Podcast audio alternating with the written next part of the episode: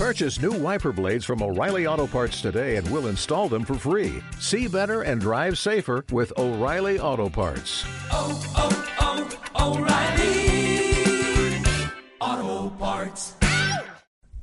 Hello and welcome to the fourth episode of our special programs about how to pass the Cambridge B2 First and C1 Advanced exams. Today we have 12 tips to help you pass the speaking exam. I'm Dave and I'm sitting here with expert Cambridge exam teacher John Wyke. Hello, John. Good morning. How are you today? I'm very well, thank you. So, John is a teacher here at Taylor School. He teaches the advanced exams and the proficiency exams. That's true, yeah. hmm But he's also taught the first certificate a lot Mm-hmm. in the past. So, in today's program, we're going to go through our 12 tips about how to do the speaking exam for the first certificate and the advanced. And then we're going to listen to Adriana from Expert English. Adriana is the owner and manager of Expert English, which is a Cambridge exam center. So if you want to take exams, you can take them there if you're in Asturias. And then we're going to do a little game at the end where John and I make common mistakes that people make on the speaking exam. And you, the listener, will have to spot the mistakes that we make. Okay, so let's get started.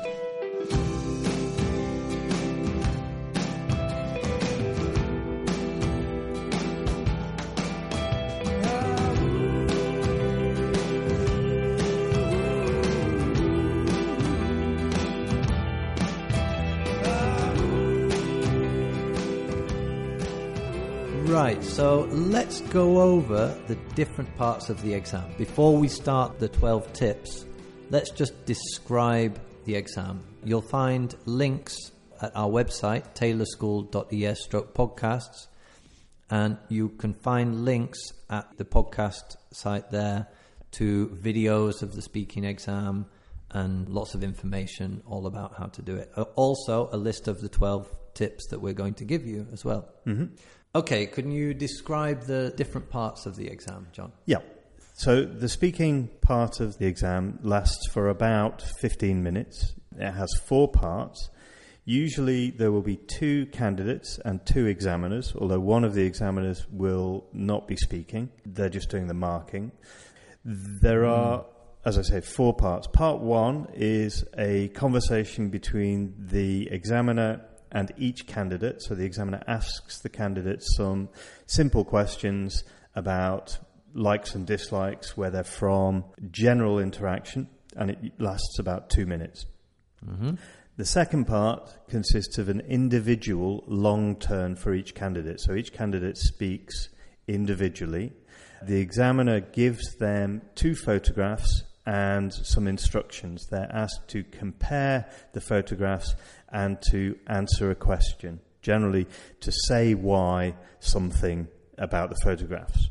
Yeah, to talk about the two photographs. And it's sort of a long one where you talk for one minute Yep. on your own. And then the examiner will ask the other candidate a question and they will talk for 20 to 30 seconds in response to that question. Mm-hmm. Each candidate does both things and that lasts about four minutes.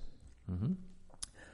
Part three is a conversation between the candidates. The examiner gives the candidates some text, which is generally a question and five topics or subjects that they can talk about, and some instructions asking them to discuss the topics.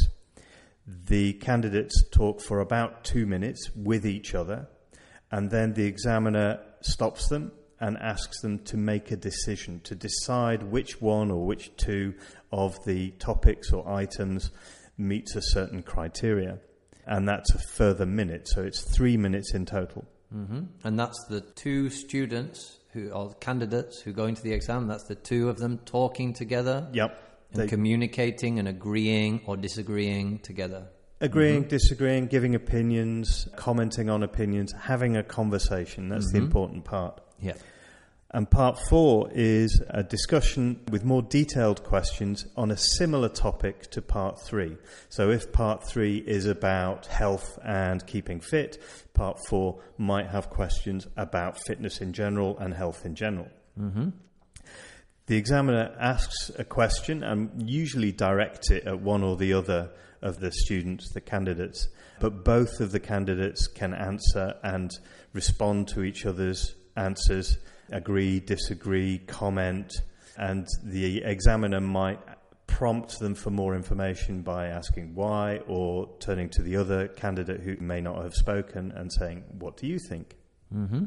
Yeah. So we've got those four parts. Yep. So really, they go from individual basic question and answers, then individual monologue, yeah, just Exactly. talking about one topic, and then together talking about information that you have in front of you to agree something or disagree something. And then the final part is question and answers, but together and more complicated. Exactly. Yeah. At the beginning, you said that there are two examiners in Yes. the room. Yeah. Yeah. It's impossible to evaluate somebody and talk to them at the same time.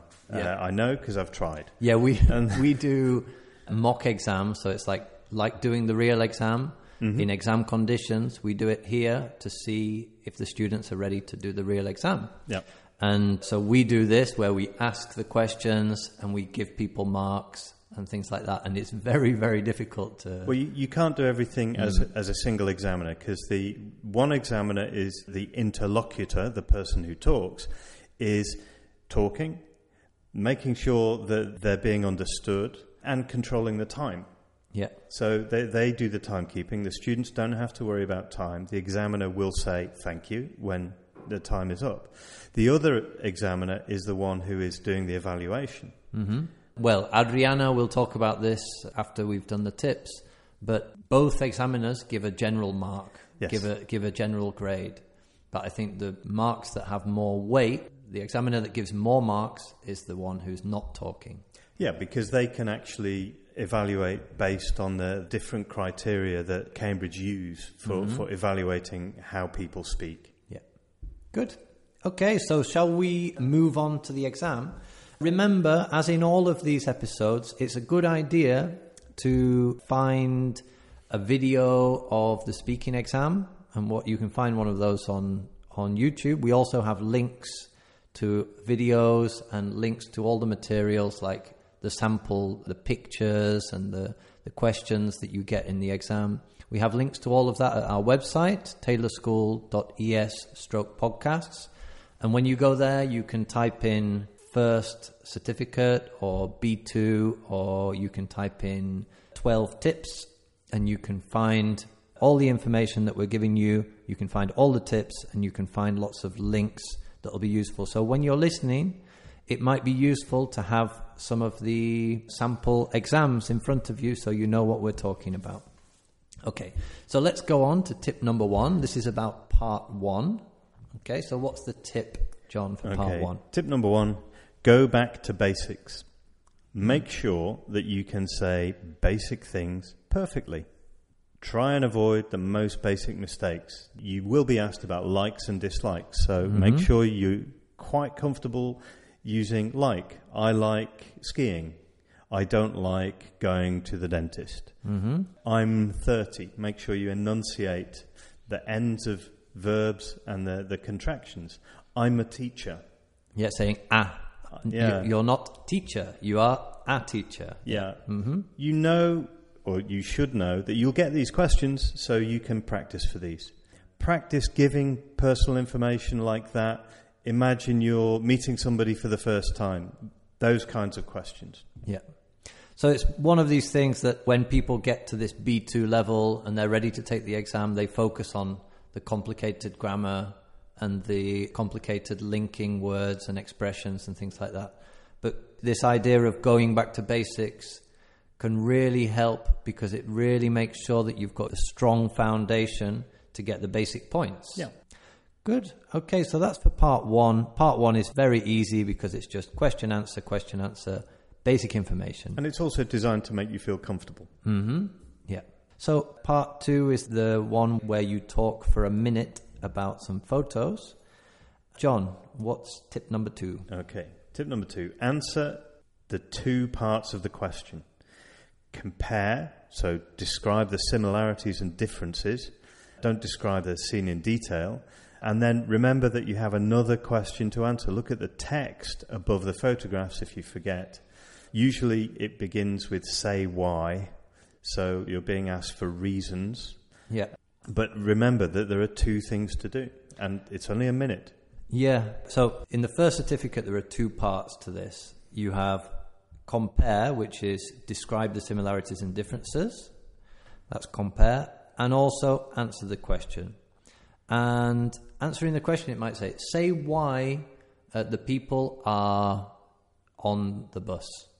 Or something Or like wh- that. Why the people are travelling. Why the You people m- are might travelling, have two people right, on yeah. different Mhm. means of transport. obviously you don't know exactly why those people are traveling. So it's all about the language that you need to express uncertainty To as well. speculate. Yeah, to speculate. Yeah. Yeah. it might be that they are. They could be. It's possible that they. Da, da, da. I Yeah. think they look like. Yeah, Um, it seems like There are no right or wrong answers. Mm-hmm. You do not get penalised for saying something that's not true, as long as it is, in fact, related to the photographs and the question. yeah, and answering And the question. The, the other thing, in terms of comparing, is when you're answering that question, the second question, keep comparing. Hmm. Well, in this photograph, they might be travelling because they're going to work, but in that photograph, I think they're probably going on holiday. Yeah. You're still comparing, which is, is what, what they want to hear. Good. Okay. So let's move on to tip number three. This again is about part two, about the second part, but we're on tip number three. John? Okay, tip number three is practice exactly how you're going to start. You will always be asked to compare two photographs. So you can practice how to begin comparing two photographs without thinking too much about the content. Mm-hmm. So practice the phrasing that you might use. Although both photographs show, or the first photograph shows this thing, whereas the second photograph shows this thing. Or even both photographs are similar because they both mm-hmm. have this thing in common. Decide on a beginning that you want to use and practice that beginning until it's very natural. This is really useful for the nerves in the exam.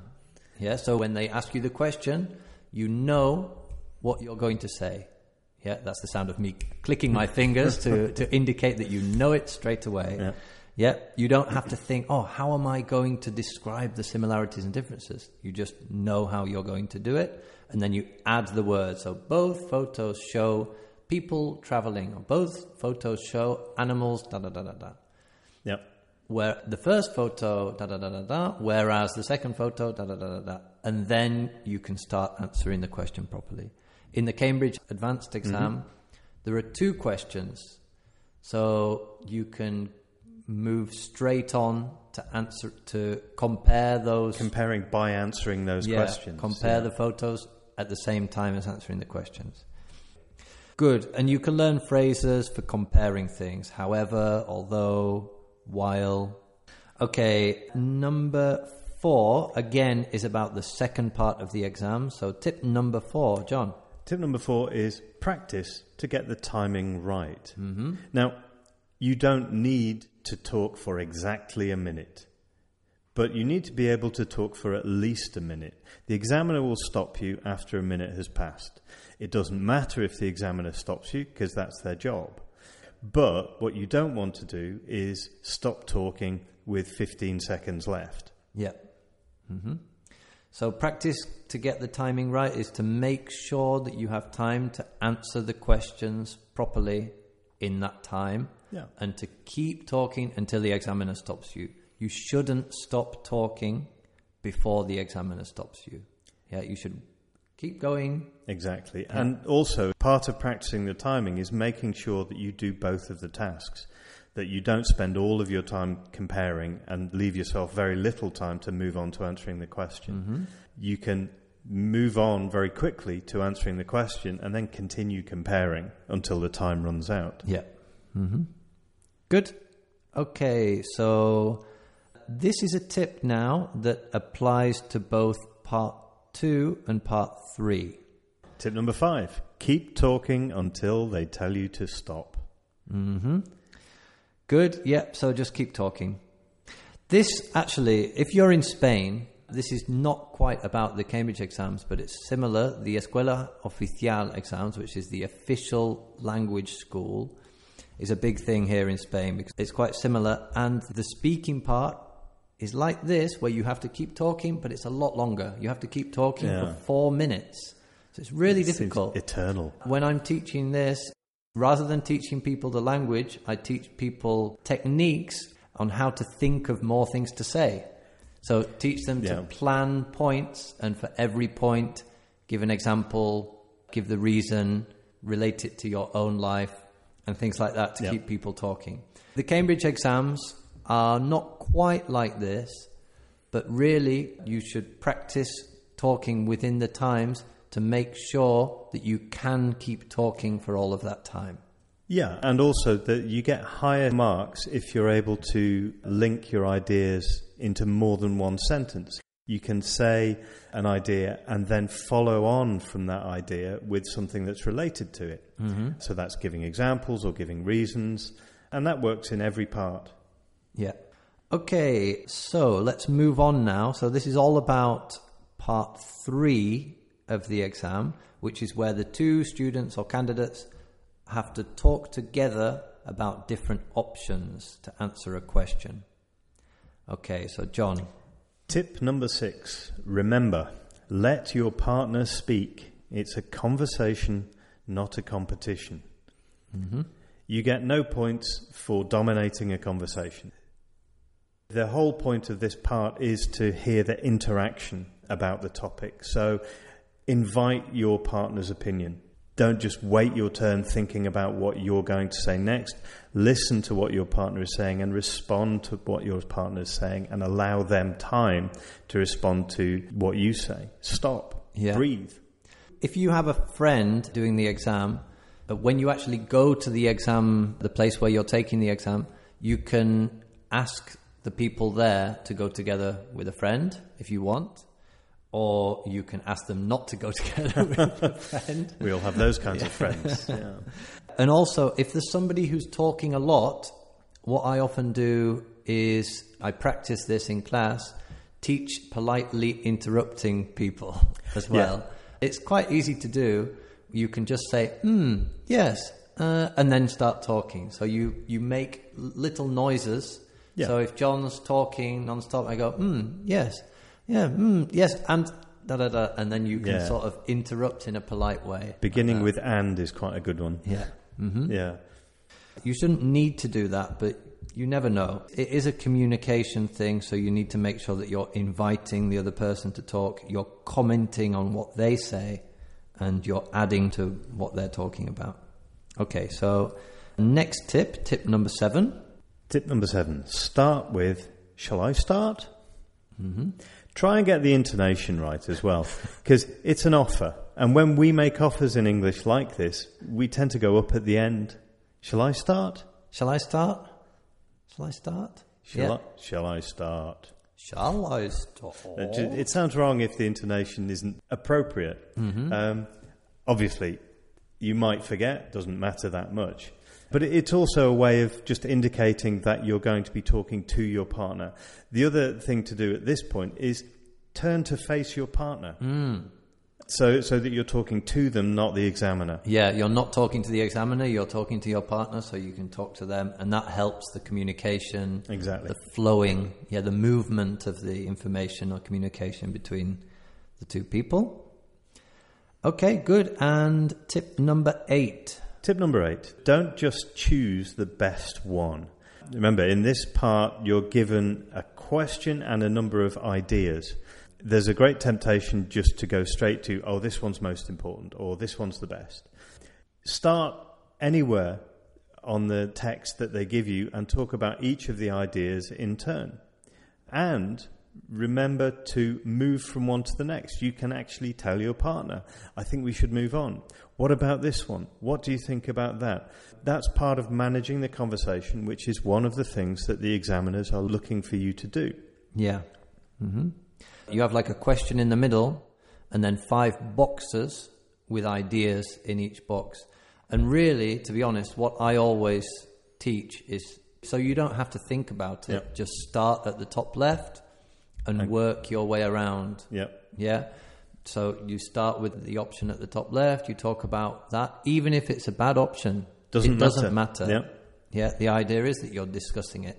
Because remember, the examiner will stop you after two minutes and then ask you another question in which you have to decide something. That's when you can start identifying which one is best or which one is most important. Yeah. And also, you don't have to talk about all of the options, but you have to talk about more than one of the options. Yeah. Yeah. Yeah. Mm-hmm. Okay, tip number nine. Okay, tip number nine. Don't just say, I think, all the time. In this part of the exam, you are giving opinions. You are saying what you think, but we have lots and lots of other options in English to present and frame our opinions. Yeah, so what I often find is that people say, I think, I think, I think, because that's really what we say. Yes. It's quite natural to say, Yes, I think. yeah. You're giving your opinions, so you say, I think. But there are different ways to say it, yeah? From my point of view is one way. The way I see it, I'd say, like I would say, I'd say, I suppose, and in my view. Yeah? So don't just, I mean, it's okay to say, I think, Two or three, three four times. times. That's fine. But if you're just saying it for every sentence, then it sounds a little bit repetitive and you're not taking advantage of showing all the language that you know. That's all. And that's really the key thing.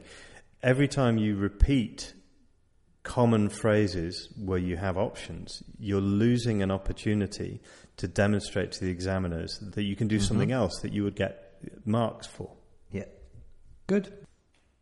Tip number 10 is about part three and four. It's about both of the parts. So it's mm-hmm. about the interactive part. So these parts, the candidates speak together. So tip number 10, John. Tip number 10 is learn lots of ways to say that you agree and disagree. So, for example, that's right. I agree. I couldn't agree more. I'm not sure about that. I see what you mean, but. Mm-hmm. You have to be able to agree and disagree. And there are lots and lots of ways in English to do that. Obviously, you have to do it politely, no matter which way you choose. You can't just call somebody an idiot, however much you might like to. But you have lots of options. Learn five or six ways of agreeing and disagreeing and use them rather than just saying yes or Yeah. no. Mm-hmm. And don't forget the simple ones as well. I think so too. I don't think so. Yeah, I don't think so. Yeah. Yeah. That's a common mistake in Spanish. They- often Spanish speakers say, I think no or I think not. Oh, yeah, I think yes. Oh, Yeah. yeah, I think so or I don't think so. Again, that goes back to the basic errors. Yeah. These are- Yeah. Using basic language is no problem at all, but Mm-hmm. it, the more basic the language you use, the more the examiners want to hear it done absolutely correctly. correctly. Yeah. hmm Good. Okay. Tip number 11. Tip number 11 is my favourite. Disagree on purpose, even if you agree. In the part three, where you're asked to reach a decision, you might have the same opinion as your, your partner. But if your partner says something and you agree, well, that's the end of your speaking, really. Yeah. So even if you agree, pretend you don't. Mm-hmm. Disagree. Learn the phrase, let's agree to disagree Yeah. which is one way of finishing a discussion without reaching an agreement. Adriana from Expert English the other day told me the opposite of this. She said, I don't really like it when people disagree on purpose, but I think if it sounds unnatural, she, Yeah. she, her point was really that it should be natural. So disagreeing, not sounding natural isn't a good idea. Yes. The communication has to be natural. So I think it's a good idea to disagree. So you're not just saying I agree all the time. So it just gives you much more opportunity to vary the language. Yeah, and if you want to make it slightly less disagreeable, you can say, I'm not so sure. Yeah. Or, mm, I see what I you mean. I see what you mean. I, I don't know. You know. Express doubt rather than disagreement. Yeah, do- yeah. It's it's not a good idea to say I disagree. I don't think so. Those things are very direct, and that's okay in certain situations. But if you're just discussing different options, we tend not to say that sort of thing. We don't like Yeah. conflict. Yeah, we don't like conflict. We don't like being too direct or saying things that are too negative like that. Okay, and tip number 12, our final tip. All good things have to come to an end, and this is our last tip. Okay, tip number 12. Practice and learn the exam format so that you don't have to think about it, so that you can concentrate on listening to the other person and speaking naturally. Mm-hmm. If you know what to expect, you won't feel as nervous. If you don't feel as nervous, you will speak more naturally. Yeah. hmm Yeah, so there are no surprises. You don't have to listen to the instructions that the examiner's saying, accept the important information that they're giving you. And you know where that important information will be. Mm-hmm. Yeah. So it's just practice, watch the videos, go to a class with teachers like us At who, Taylor School, who know what they're talking about. But I'm sure there are teachers in other schools as well that know what they're talking about. But just practice, make sure that you know exactly what's happening in each part of the exam, what you have to do, what's expected, and that's all and relax. and relax. Yeah. Good. So we're going to hear in a moment from Adriana from Expert English, and then we'll have a game at the end.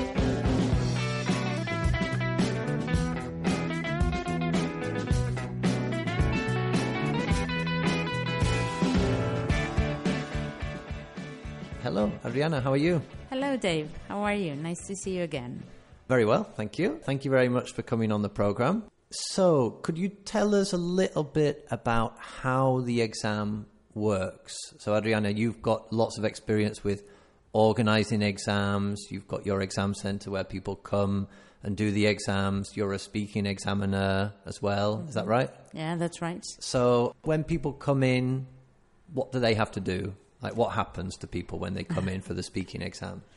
Normally, when we organize exams, we try to organize them in the most friendly way we can. Mm-hmm. So we try to do the written papers together with the speaking exam on the same day, one thing after the other. Uh huh. If you're doing a paper based exam, normally you have the written papers in the morning, and immediately after we finish with the written papers, the speaking session starts. Uh-huh. So you don't have a break or anything, a, a long break, I mean. Yeah. You don't have to wait too long to finish, and in a couple of hours, it's over. Yeah. If you're doing a computer based exam, you may have the written papers before and then the speaking, or the other way around, because you may have a, an afternoon session Mm-hmm. for the written papers. Yeah. Either way, what we're trying is to make it as swift as possible. So Mm-hmm. you just come in, we get your IDs to see that you are you, and you have to leave your telephone outside, and then let's say you may have to wait about 10 minutes, but not longer than that. Uh huh. So that that's the usual thing. Yeah. In the bigger sessions in June, you may have to wait a little bit more because sometimes things get delayed. But in general, that's the way we organize it. Mm-hmm. Yeah. And we try not to get you to wait too long because you get nervous while you're waiting. Yeah. yeah. So what we try to avoid is that thing about getting nervous while you're waiting. And people go into the exam in pairs. Yes, there are two examiners and two candidates. Uh huh. If you are the last pair and there's an odd number of students, it may be three candidates with two examiners. Uh huh. And, just for the record, you may have three examiners or even four inside yeah. the room. Uh huh. Four seldom happens, but three examiners is a possibility. Yeah. If there are three examiners, just remember that the third examiner is not looking at you. Yeah. He's looking at the examiners. The examiners. yeah. Uh huh. But it may happen. But the usual thing is a two to two. If I want to do the exam and my friend wants to do the exam as well, Mm-hmm. can I organize it so that I go into the exam with my friend into the speaking? Yes, that's Yeah? a possibility. Uh-huh, Yes, okay. that's a possibility.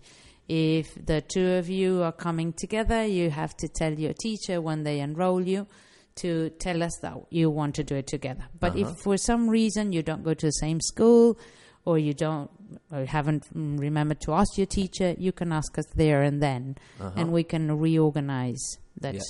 things for you to be together. Uh-huh. Again, having said that, that is not necessarily an advantage Right. because the good thing about the speaking test is that it triggers ideas for you to talk about. Yeah. So you have to talk about ideas, and the less you know the other person, the better, because then you will be able to actually ask for information and actually share ideas Yeah. from somebody you don't know about. Okay. What we have experienced, especially when it's in pairs that have rehearsed it, is that it's so rehearsed that there's no actual communication, Right. but a nice play. yeah, it's too practice. They practice it too much together and they know what they're going to Yes. say and things like that. Have, So, Shall I go first? Yeah. No, please, you go first. yeah. and then you start, and you already know Yeah. that they will just be trying to show us the language they know, Uh-huh. but they won't actually be talking about the topic that they are asked to talk Uh-huh. about. Yeah.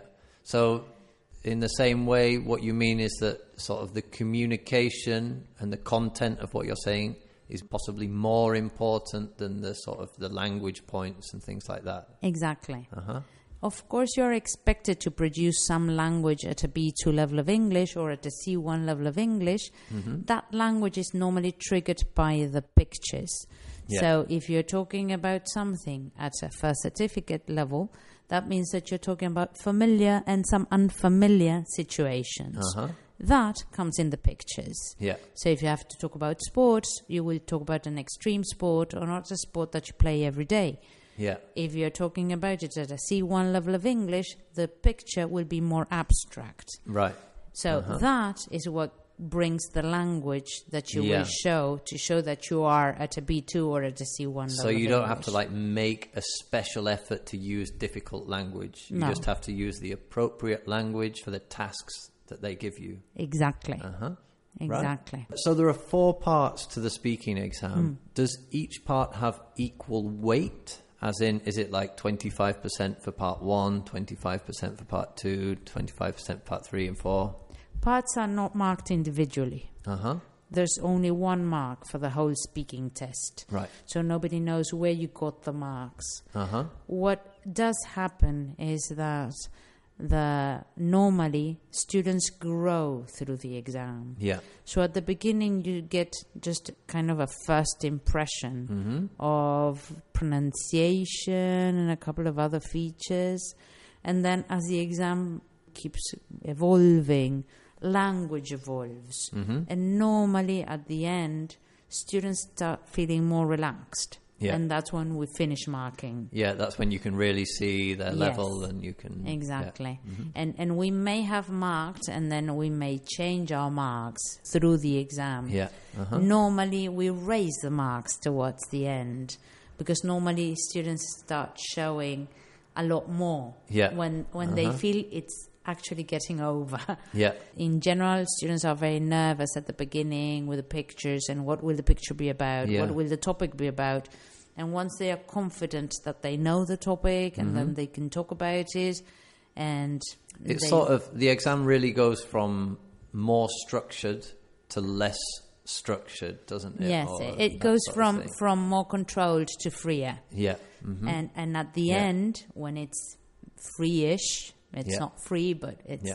Mm-hmm. it's a lot more communicative, let's say. And you mentioned pronunciation. Do people often lose marks with bad pronunciation and things like that? Normally they don't. As long as they can be understood, it's difficult that they lose a lot of marks because of pronunciation. Mm-hmm. There are four areas that are marked. One is grammar and vocabulary, the other one is discourse, how much you say about things. Mm-hmm.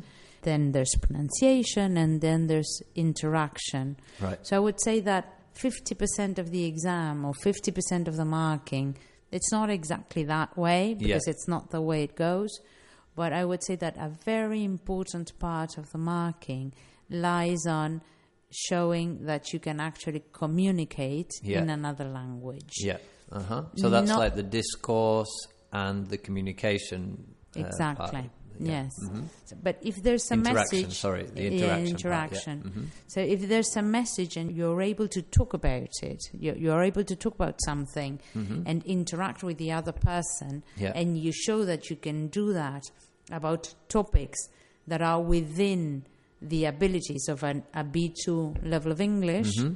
then you get the marks. This is one of these things where some people, some people who want to take the exam, they think that it's an exam that you can sort of learn a list of hundred words and then go to the speaking exam. And if you say those words, like those linking words or these agreeing, disagreeing words, then that's then they give you a tick. Okay, they know those words, so that's fine. But what you're saying is the opposite, really. Mm-hmm. You need to really know English. You need to be able to communicate in English, organize ideas, understand what people are saying, and respond in an appropriate way. Yeah? Absolutely, Mm-hmm. yes. None of the Cambridge exams tests uh, a syllabus, meaning a list of words or a list of functions. Mm-hmm. Yeah. There are a number of can do's, Yeah. and it's 100% true. We measure and we assess on what people can do, Uh-huh. and we never focus on what people cannot do. Yeah. Uh-huh. So if you haven't said a word that you may have been expected to say, Yeah. we cannot penalize you for that. Yeah. So we just give you marks for all For the you words you did have say. said. Mhm. Yeah. Great. So Okay. Brilliant. So, have you got any more tips for the exam, for the speaking exam, from an examiner's perspective? I would say that the key thing is again listen to the other one. Mm-hmm. Listen to the other one actively. Listen to the other student, to the, other, candidate. student, Yeah. yes, Mhm. to the other student. Yeah. If he says something that is funny and you laugh, that gives you more marks Mm-hmm. Right. than using a linker. Right. because you're Uh-huh. actually reacting and you're showing that you can communicate Yeah. and you're listening to the other one. Okay, but don't laugh like a maniac no, in the middle no, of the exam. no, no, you needn't. Yeah. But sometimes people say funny things and Uh-huh. sometimes people say sad things. Yeah. So if you react to those things, that shows understanding. Yeah. Yeah. And that is what a normal life situation would be like. yeah. Sometimes your response is not a word, Yeah. it's a gesture. Mm-hmm. And that shows that you have understood what the other one is saying. Yeah, and that's the yeah the interaction. There, That's yeah. the interaction. Yeah, great. Okay, thank you very much, Adriana, for coming onto the program. It's been really useful to talk to you. Thank Thanks you, Dave, for inviting me. And uh, tell me a little bit about Expert English. Expert English is a new center in Oviedo, but well, new is a special word. Uh, We've been here for four years now, Okay. almost 5 Mhm. We try to hold small sessions and we try to give our students, our candidates, the best possible experience when they are having the, their exam. We try as a center to be as candidate friendly as possible, and our main goal is to get most of our candidates to take the computer based exams Yeah. because that's the environment 21st century students feel comfortable at. Mm-hmm. Other than that, there's little else to say. Yeah. As a centre, we are new, but as the people who work here have been in the Cambridge industry for a while. Yeah. I started examining for Cambridge in 1997. Most of our candidates were not born yet. Uh-huh. Yeah. yeah. So, yeah. but- so you've but- got lots of experience Yes. working with Cambridge. yes. And you can find a link to the Expert English website on the notes that go along with the program at taylorschool.es stroke podcast. And you can find the audio together with the notes of everything we've been talking about. And there you can click on the link to go to Expert English. But what's the website? Our website is www.expertenglishexams.com. Okay, brilliant. Okay, so thanks again. Thank and, you. Uh, bye. Bye.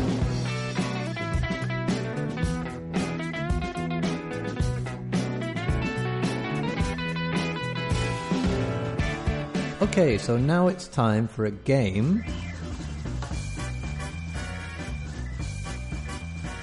Well, the game really is not so much of a game today, But it's basically what we're going to do is we're going to act out the the exam, the speaking exam, parts of the exam at least, and we're going to demonstrate some common mistakes.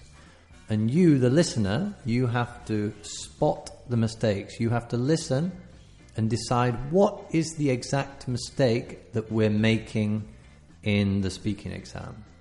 So, for this section, we have our special guest, Ines Hernandez. She's working here at Taylor School. She's working on the website and some of the online content and the notes that go along with the podcast. She's the one who's writing a lot of those up, and she's doing a fantastic job. Hello, Ines. Hello, Dave. And today, Ines is our Cambridge examiner. Okay? So, let's go. John, where are you from? I'm from Liverpool. What do you do in your free time? I like swim in my free time.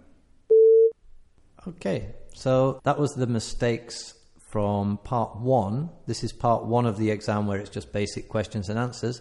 What do you think John did wrong? Any ideas? Ines, what do you think it was? He didn't say any verb for the first answer. Yeah, he made some basic mistakes. I am from Liverpool. People from Liverpool famously speak in a strange in a strange way. Apparently so. So, yeah, what was your answer for the first question, John? I from Liverpool. I from Liverpool, so you didn't say I'm Yep. from Liverpool. Or maybe you just didn't pronounce the mm properly. Well, if the Yeah. examiner doesn't hear it, then Yeah, it's not it doesn't there. matter whether you say it or not. Yeah. And in the second one, what did you say?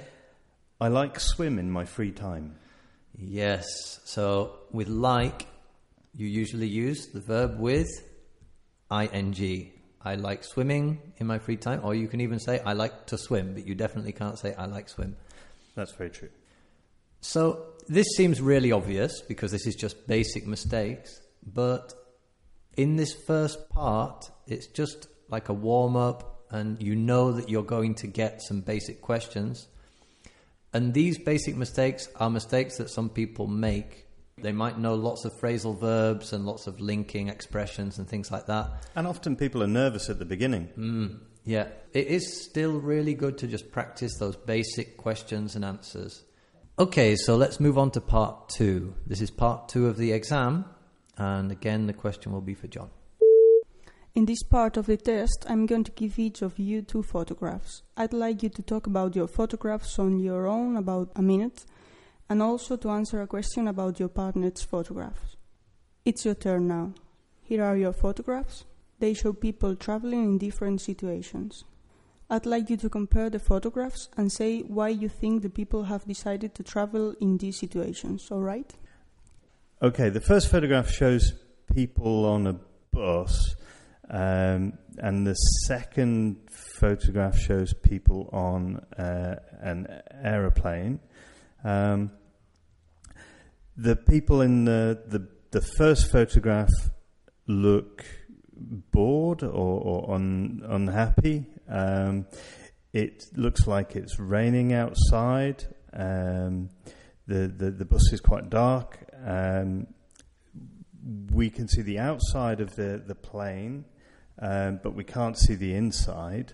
Um, and the the people are carrying their luggage and suitcases. In the bus, the people don't have suitcases. Um, the the aeroplane looks new, but the bus looks old. Um, the there are lots of That's enough, thank you. Okay, so what do you think the problem was with John's answer there? Any ideas? So let's remember the question. What was the question, Ines? Why have these people decided to travel in these situations? Good. So, so that was the question. Did John answer that question? Not no, no, not at all. no. So what he did do is he described the photos and he compared the photos. So that's part of the question, part of the, the question he's answered, but he hasn't answered the second part of the question, which is really easy because on the exam paper, that they give you with the pictures. The question is printed there. So you can compare the photos, look at the similarities and the differences, but don't describe it in too much detail and then just answer the question that it says there.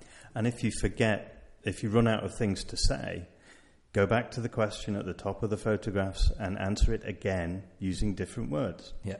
hmm Good. But he did something that was good is that he did keep talking until the examiner said stop. Yeah, you have to just keep talking all the time in that one. So that was good. Okay, so let's do part three now. Part three is where we have to talk together. So John and I are both in the exam now, and we have to talk together about different options.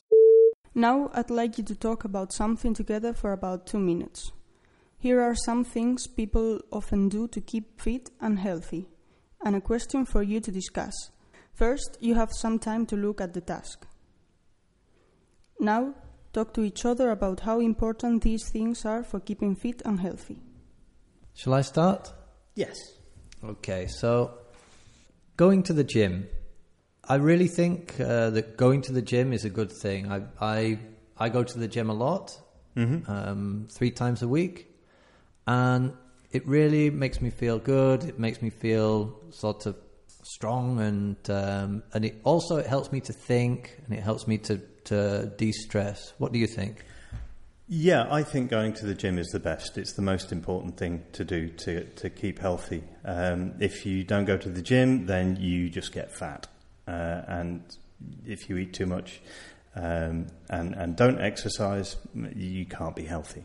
Hmm. So it's definitely the most important. Yeah, I agree. So so this one is the important one. Yeah, I think so. So, what was the problem here, do you think? Listeners, can you think about what the problem might be? On the piece of paper, we have a question in the middle, and then we have five options to talk about. One is sleeping eight hours every night, eating at regular times, going to the gym, visiting the doctor regularly, and spending time outdoors each day. So we've got five options, but we only talked about one of the options. Because instead of answering the question, which is how important each of these things are, we chose the best one, or the one we thought was most uh-huh. important at the beginning. You can, obviously, you can talk about which one you think is the most important. You can do that, but you have to talk about more than one, and you have to not only just choose the best one. The question isn't choose the best one. And then there's another part of the question, which is often, okay, now choose one which you think is da da da da da, something related. Exactly. Yeah. So in the first part, it's just discussing the ideas. And the second part, after the examiner stops you and says, Now I'd like you to decide, you have to try and reach a decision. Mm-hmm. Good.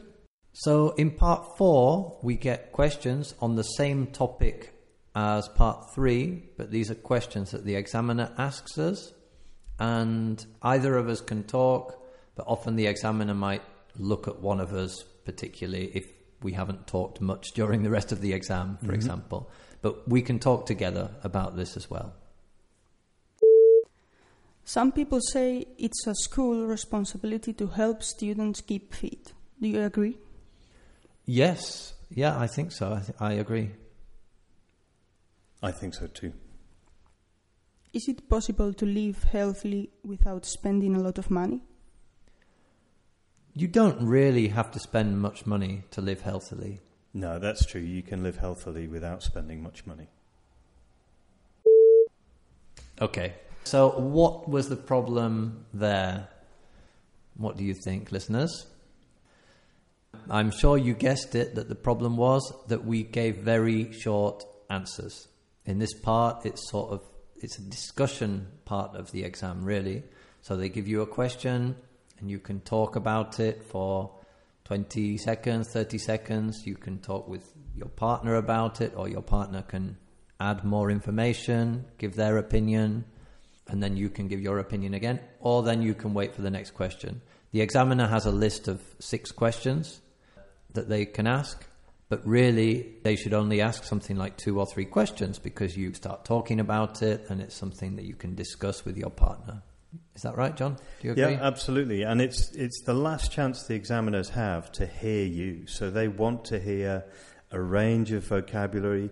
The other thing we did, or I did, was basically said the same things as Dave, which hmm. is not demonstrating to the examiner that I can use lots of different vocabulary or grammatical structures.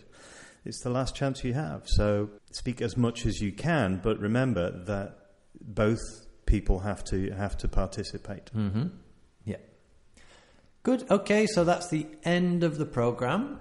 Thank you very much, Ines and John, for coming in today and talking about the speaking exam. I hope it's been useful for anyone who's thinking about taking the first certificate or the Cambridge Advanced exam.